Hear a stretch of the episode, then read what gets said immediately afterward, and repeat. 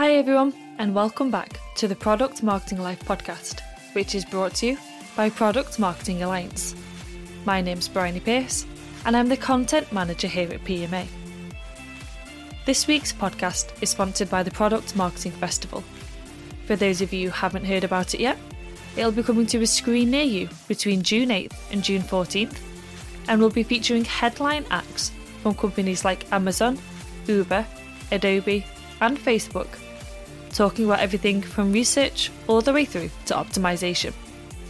To get your ticket, just head over to the site festival.productmarketingalliance.com. Back to today's show. To give you a glimpse into the world of other product marketers, in this show, we'll be talking to Irina Adriana Barbu, product marketing lead at Shopify, about what a day in her shoes looks like. Irina joined Shopify back in July 2019, and before that, spent just under a year and a half at Wave and almost three years at Intelex Technologies as a senior PMM. As many product marketers know, there isn't really such thing as a standard day in this industry, and because of that, we're going to be focusing on Irina's most recent working day. Before we get stuck into a day in the life of though, welcome to the show, Irina. Hi, thanks for having me. Oh, it's been an absolute pleasure. Um, before we get into kind of the day in the life of questions, to give a bit of context, could I just ask you to kind of give a bit of an outline into your role at Shopify? Yeah, so I'll start by letting you guys know what Shopify is. Uh, so Shopify is an all-in-one commerce platform where merchants can start, run, and grow success- successful businesses. Um, our mission is to make commerce better for everyone. That includes entrepreneurs who are just starting out um, and they're looking to bring their business idea to life, all the way to large brands with a retail presence around the world. So at Shopify, I actually work with the pre-commerce team, um, and I help uh, guide the team on defining the big problems we are solving for our merchants, how we think about positioning our products, how we bring our products to market, and the ways in which we create engagement and increased adoption of our core product. Mm-hmm. And then one last question before we kind of get stuck in. What sort of launch or cycle phase would you say that you're in at the moment? So as a product marketer, you're actually going to find that you're managing a portfolio of products that are at very varying stages of maturity and obviously require different approaches. So what that means is as a PMM, you're always constant, uh, constantly context shifting between different stages of go to market and the customer journey. Right now for me, I'm particularly focused on go to market. Um, so I'm working with my team at Shopify to define the problem and opportunity in the market and really dig deep to understand how we can help our merchants. That involves a lot of research and data and customer interviews and a great deal of testing and experimentation before we can make a big bet in any one direction. Mm-hmm. And then, so thank you for that background. One thing that's really prominent in product marketing is just the sheer variety of the role. And while I've been running the kind of adjacent podcast series we've got, the Insider series, there's one question that no one's really able to answer because every day is just so different. Having said that, it's an area lots of product marketers are really keen to kind of get a glimpse into. So I was wondering if you could just share with us what your day looked like yesterday. So what kind of meetings you were in, what tasks you were working on, what teams you're interacting with, and that kind of thing. So there is no typical day in the life of a PMM, um, and no day looks the same as the last. We're such a cross-functional craft, and we're often shape-shifting to address the biggest opportunities for our products and for our customers. Um, however, you're actually often going to find us engaging with very similar teams, regardless of where our products sit. So we're often engaging with our product management teams to understand and inform the product development process, we work really closely with our UX designers and our UX researchers to get a better view of our customers, and we work together to craft a really delightful experience in our product that nicely reinforces and delivers on that positioning that we're bringing to market as our products launch. Mm-hmm. We also work really closely with uh, data and research analysts to understand the state of our business, our market, the performance of our products, and really get a, a, a big numbers view of how we're performing. Uh, we work with all functions within marketing from brand to demand generation to growth and customer lifecycle to build a marketing or launch plan that we that can help us either build awareness for a new product that we're um, uh, launching or drive engagement and adoption of an existing product. And we're also often working um, with uh, sales with our sales force and customer success team in more enterprise or mid-market focused businesses. And we're enabling them with tools and artifacts to effectively describe the value that our product offers to customers. Um, so ultimately, as a product marketer, there is no consistency in your day and you really need to be that cross-functional leader. You're understanding the needs of your business and you're bridging the gap so that your products are successful. And that changes uh, not only based on the maturity of your product lines, um, the the scope of your product, but the um, the evolution of your business altogether. So um, it, it's often going to involve a lot of meetings throughout the day. It involves a lot of context shifting uh, and a large breadth of knowledge across different functions in your business. Um, but to me, to tie that all together, the only constant that you often see within uh, any given day of a product marketer is customer empathy. So as product marketers, it's really crucial for us to put the customer at the center of everything we do. Whether we're in meetings or defining strategy or executing launch tactics, we must be that voice of that customer and bring their hopes, their fears, their challenges, and their wins into focus for our teams so that we can effectively um, provide value through our product. So to do this, it's important to actually talk to your customers. Try to fit in at least one customer interaction or touch point in your day in whatever way you can so you can build that empathy and understanding of your customer. And there's so many ways to do this. Um, just try jumping on a sales demo, listen into a customer support call, attend some conferences, get involved in customer research, or simply call and schedule a visit with your customers and really get to understand their world and empathize with their problems. Mm-hmm. And then in terms of all these meetings you have with the other kind of business departments, how does that work for you? Is it quite structured in that you'll have meetings in the diary or is it kind of desk drops, ad hoc meetings or what does that look like? It's a mix of both structured and drop-ins. I think uh, the more indispensable you become to your partners across the business, the more you'll find people coming to you for answers. So um, a lot of that comes back to understanding your business um, and spending that time with your um, your stakeholders through structured um, uh, things throughout the week, but also understanding your customers so you can give back to those teams as well. So uh, the drop-ins are nice, but you definitely need to um, to structure them so that they're not taking up all of your time. Yep. And then, would you say you enjoy the variety um, of your days and the fact that there are no two days the same? Is that a part of product marketing you you you're in favour of? Yeah, I I absolutely love the variety and the the sheer volume of the role. Um, I think that we have a lot of moving pieces and uh, a really large reach of our role in the day-to-day activities. Um, it lets us be aware of how things come together uh, for our customers and for the business, for our market, and um, we can use all those that information uh, and our expertise to decide on where personally we're going to have the greatest impact. So I think that um, it really provides a huge opportunity for us to really understand the business very well. Mm-hmm. And I guess for people who are new to the industry, that kind of lack of day-to-day structure could maybe take a bit of getting used to. Do you have any advice for people who may be struggling with that here, there, and everywhere element of the role? Yeah, so the best advice I can give is to learn how to context shift effectively. Uh, we hit on this earlier because we're really cross-functional in our reach and the variety of our product portfolio.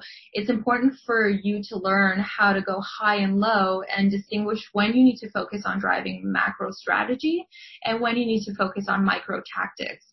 You'll also need to learn how to feel comfortable in the unknown. In the past, I've uh, seen many people on the, on the teams that I've managed um, use structure as a crutch. And it's important that you release this fear as quickly as possible so that you can start to see the opportunity within the unknown and begin to carve out those areas where you can have the greatest impact. Mm-hmm.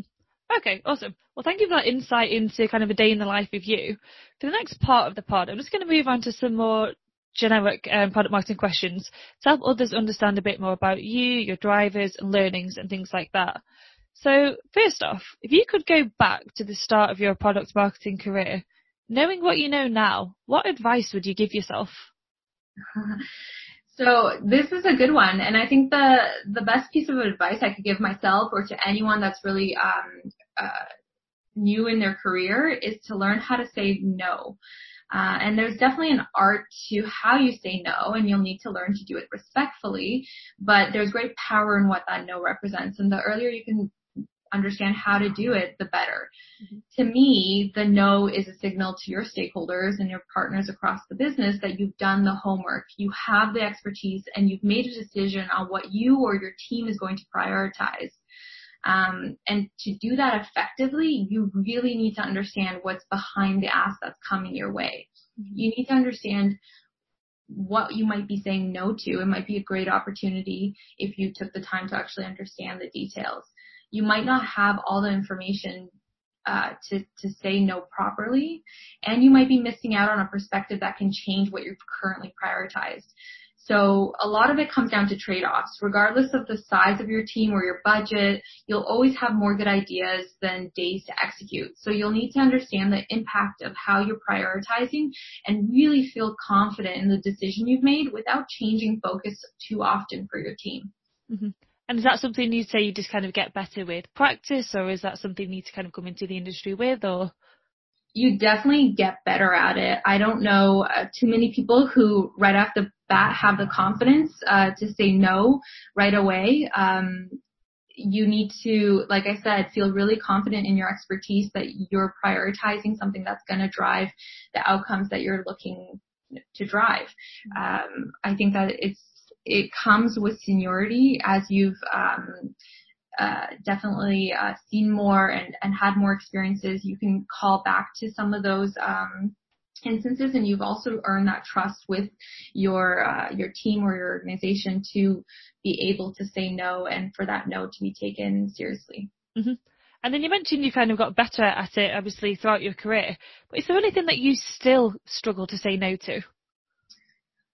Um, not often. Uh, I'm actually really good at, at saying no. And I think that it's because in a role that has so much breadth and variety, um, you can quickly become distracted and have um, a very uh, limited impact if you say yes to everything.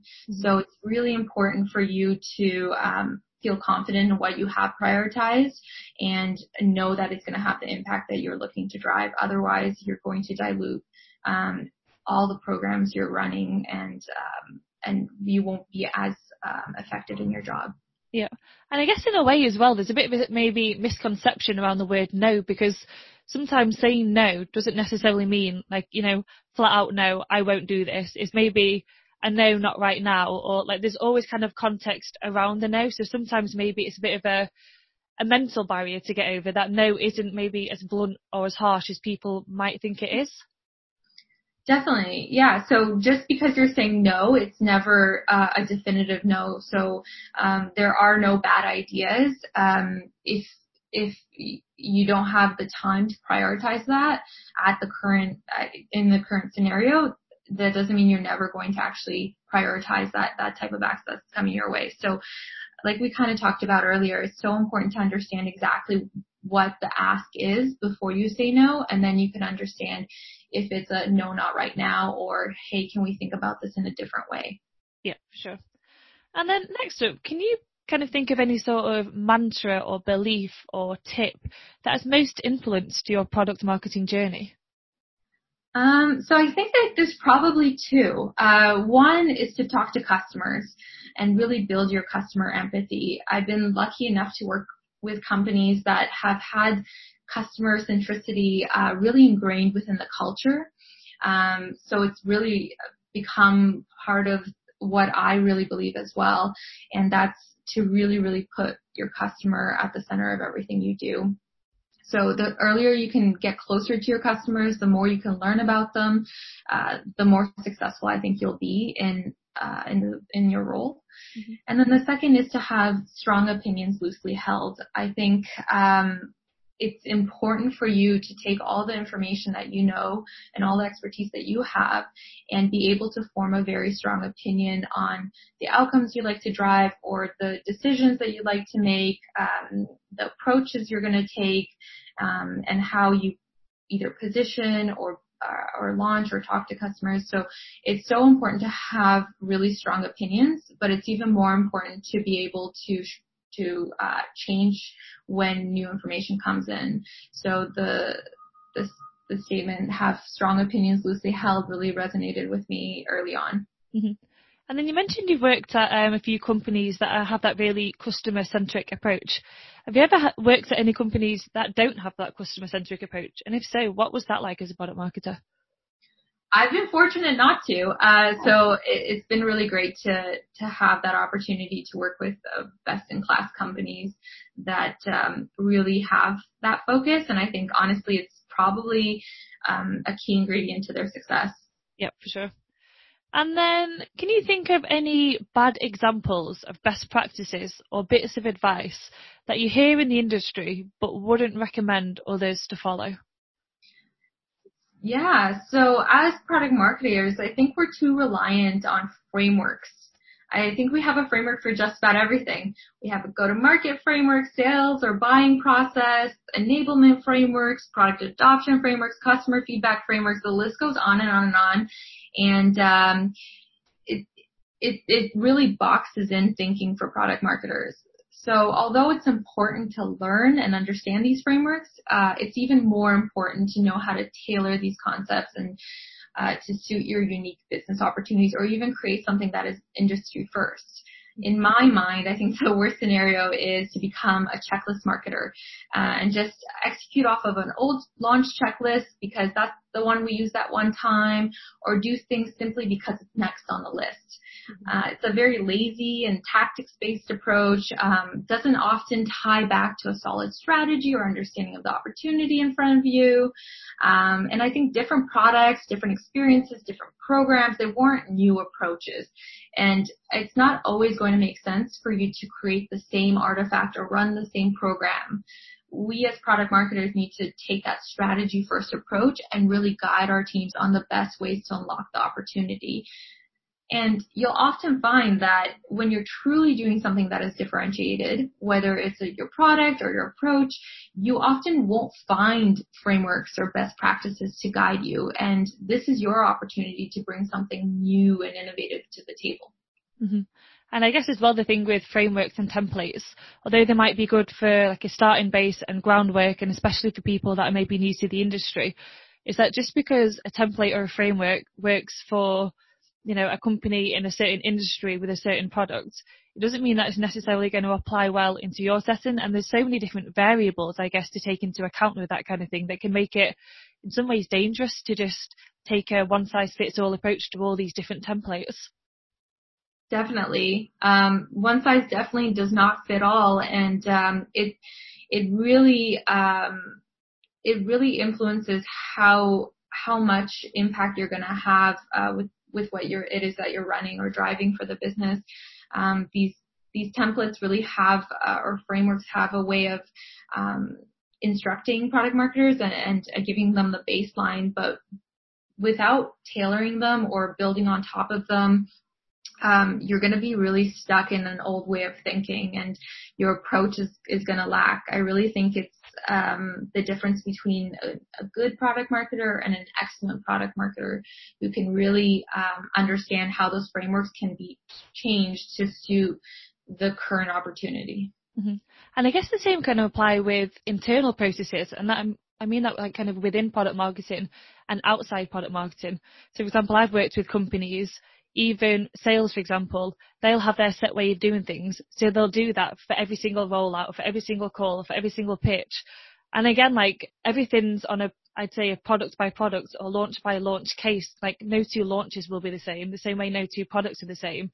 So no two processes can be the same in a way, if that makes sense. Mm-hmm. Definitely. I think having that ability to, to change and evolve, um, it just shows, um, how, how the product is actually different um, if, and how the value actually changes for customers. So having that same stamp and repeat model might be effective, but it's not going to be authentic. Mm-hmm. And uh, I think for for people to actually truly describe or position the value of a product, whether that be the sales team or you as a product marketer that's initially defining that value, um, it, it's so so so important for you to be able to um, to tailor something uh, unique for that opportunity in front of you. Yeah. And then for people who are listening who might be looking to move up the product marketing ladder, if they could only focus on one skill, what should that skill be and why? so I think I'm going to cheat and I'm going to use two skills. Um, and the first skill is to become that cross-functional leader. Uh, we talked about this earlier, and I think that the, the role naturally lends itself to be that cross-functional leader and hinge different teams together so that they can execute against um, a shared uh, value proposition in the market. Um, and it's important for, for you to understand how to do that. Uh, and the most effective way to do that is to learn how to lead through influence. You'll often find that the, the teams that you're working with don't directly report to you. Uh, so you need to understand how to um, become a priority within uh, within their plans, within their strategy, and really um, influence through um, through impact and understanding of your customer, your market, your product, and give back to those teams so that they can take your um, opinions and um, programs seriously. Mm-hmm. The second is to be ruthless with your prioritization. So another thing that we talked about earlier, which was learning how to say no and understanding and feeling confident in how you prioritize so that you can focus on the task at hand. Mm-hmm. And then in many ways, kind of again following on from that cross-functional element, product marketing can maybe be quite an overwhelming role, especially when you say when all the other teams in the business start to understand the value that product marketing brings, you get a lot of inbound requests and it's kind of a catch 22 and that is great. People obviously understand um, the value that you bring to the table, but then also it can be quite daunting having all these kind of different areas coming to you. When you ever, or if you ever feel overwhelmed or unfocused in those kind of scenarios, is there anything that you do or tell yourself to regain composure? Yeah, so um, I first tell uh, myself, I first try and remember to forgive myself. And I think that product marketers by nature are overachievers. Uh, we have so many pieces to organize and prioritize. We have so many opportunities where we can have a big impact and make it easy, and it makes it easy for us to feel overwhelmed. So it's important to take a step back, um, really understand what is happening, what's coming to you, all the moving pieces that you have in your day, and um, and understand that um, you're a human being and you need to, to give yourself the same level of empathy and understanding that you hopefully allot to others. Mm-hmm. Uh, in leading teams, I've definitely seen how hard people can be on themselves and how easy it is to take on too much work and feel overwhelmed. It's important to confide, confide in your colleagues and your friends, your mentors, your, your leads, and let them know, um, how it is you're feeling. They can help uh, unblock you. They can help uh, you better prioritize. Um, and there's something so humanizing about being vulnerable and letting people know that you need help. Mm-hmm. And I guess as well, I think it was I had a podcast with it was Sarah Din not too long ago from SurveyMonkey, and she was saying how sometimes the further you get up the ladder, the more it feels like you just have to be able to own everything, like you should be able to do everything yourself, which can also be quite dangerous as well. And it's obviously not the case. Like just because you are kind of moving up the ladder and higher up, it doesn't mean you can't turn to people and that you can't delegate and ask for help or show those vulnerabilities, um, which I guess ties into that as well. Definitely. I think uh, at the end of the day, we're all humans, and to build that trust with each other, we really need to make sure that we're being vulnerable and open. Uh, no one is perfect, um, and it's important to show when uh, you might be struggling as a leader so that you give your team the tools uh, to address those problems themselves. So um, when you feel lack of focus and um, you might be struggling or feeling overwhelmed, it's important to, to talk through it um, and showcase to, to others how it is you're approaching it so that you can give them the tools to use within their own um, roles or within their own lives. Yeah, totally. And then next up, I'm sure this one will be probably your worst nightmare, but if hypothetically your work hours were chopped in half tomorrow, where would you spend that remaining time you had left? So I'm a huge uh, believer that the work expands to fit the time available. So if my uh, work week were to be cut in half, um, I don't think I'd spend my time any differently. I think um, we we can get a really high quality um, and um, and really impactful work out um, in half the time if we really applied ourselves to it um, and uh, giving a project or uh, an initiative more time doesn't often equal a better quality product. So we have to be conscious of um, the time horizons that we, we give to our uh, initiatives. Mm-hmm. That's so true as well, because sometimes I think about it, like with PMA, you'll have so much on and you'll feel maxed out, and then something else comes on your plate, and then something else, and at the time you think, there's no chance in hell I'm ever going to be able to do that, but somehow like it does get done, and like you say, you do find the time, and I think some, yeah, I agree that sometimes time can be too much of a focus point, um, and like you will find the way whatever happens. Um, so yeah, yeah, and I think you also need to understand where um, you can get something out the door quickly um, because it's something that needs to get done, um, but it doesn't have that same level of impact, and where you actually need to, you know, dig in and give more of your focus because it's going to have um, more impact or has larger dependencies on it. So uh, it's it's also equally important to understand uh, what is um, good enough and where you can actually dig deep and, and get to excellent. Yeah, for sure.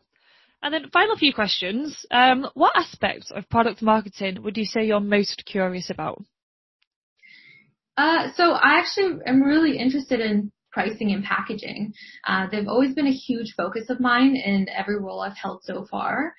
And I think it's interesting on an, a macro level to see how pricing and packaging influence the way product marketing shows up. So having worked at uh, enterprise SaaS-based organizations like Intelex and with freemium business models like at Wave, I've really had the chance to experience the spectrum of product marketing and how the craft changes based on the business or pricing model. Mm-hmm. Uh, with enterprise SaaS, you'll see that the focus for product marketing is so heavily skewed towards sales enablement and market strategy. Uh, we often spend a great deal of our time differentiating between buyers and our users and creating programs to help nurture customers through their evaluation of our product. And that often means that we're spending a lot of time immersed in the sales process early in the customer's journey. We're often executing on account-based marketing programs or inserting proof points within sales dialogues or even tailoring marketing pro- uh, programs to unique um, opportunities that the, sales team is actually working on. Um, as we're with freemium, the products um, or products that have uh, more of a self-serve touchless sales component, uh, customer evaluation happens more within the product. So our uh, focus as a product marketer uh, really focus uh, really shifts towards uh, experiences and messaging that help guide the customer to immediate value in the product. Mm-hmm. The product here has to do the heavy lifting, and um, it becomes more important for PMMs to partner closer uh, than ever with product, with UX, with content or in product copy teams to build the experience from the onset. And then when it comes to pricing and packaging, I guess that's one area, and it's the impression I've gathered anyway, that it's not something that all product marketers necessarily have a say in.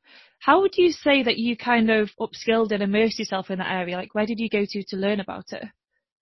So I think I learned a lot by doing and, and uh, listening to um, the experts that I've worked with in the past. Uh, there's definitely a really deep um, numbers focused in how we think about pricing and there's a lot of forecasting and, and kind of technical um, aptitude that you need to do pricing uh, very very well. However it's also a positioning exercise. So when we start to think about um, the opportunity to position our pricing um, and uh, packaging around outcomes for our customers, product marketing really does need to have a great um, or strong voice in those conversations so that we can um, properly uh, showcase the value that the customers will experience. Mm-hmm. Okay, and then final question. What do you think the biggest problem the industry faces is, either now or in the future? So uh, on an industry level, I think uh, it's really interesting to start to see how this balance between personali- personalization and privacy is going to net out. Um, I think that a lot of uh, companies are building products specifically um, technology products that are very personalized um, and prescriptive for um, for customers uh, based on their unique attributes and, and needs. Uh, so it's going to be interesting to see um, in the years to come how that evolves, um, what the market response is to that, and how um, the balance between uh, privacy um, helps influence this conversation. Okay, awesome. Well, that's all my questions for today. Thank you so much for taking some time out and giving us a bit of a glimpse into your day today. Um, it's been really nice speaking to you, so thanks again. Thanks again, Bryony. This was awesome. No, it's been my pleasure.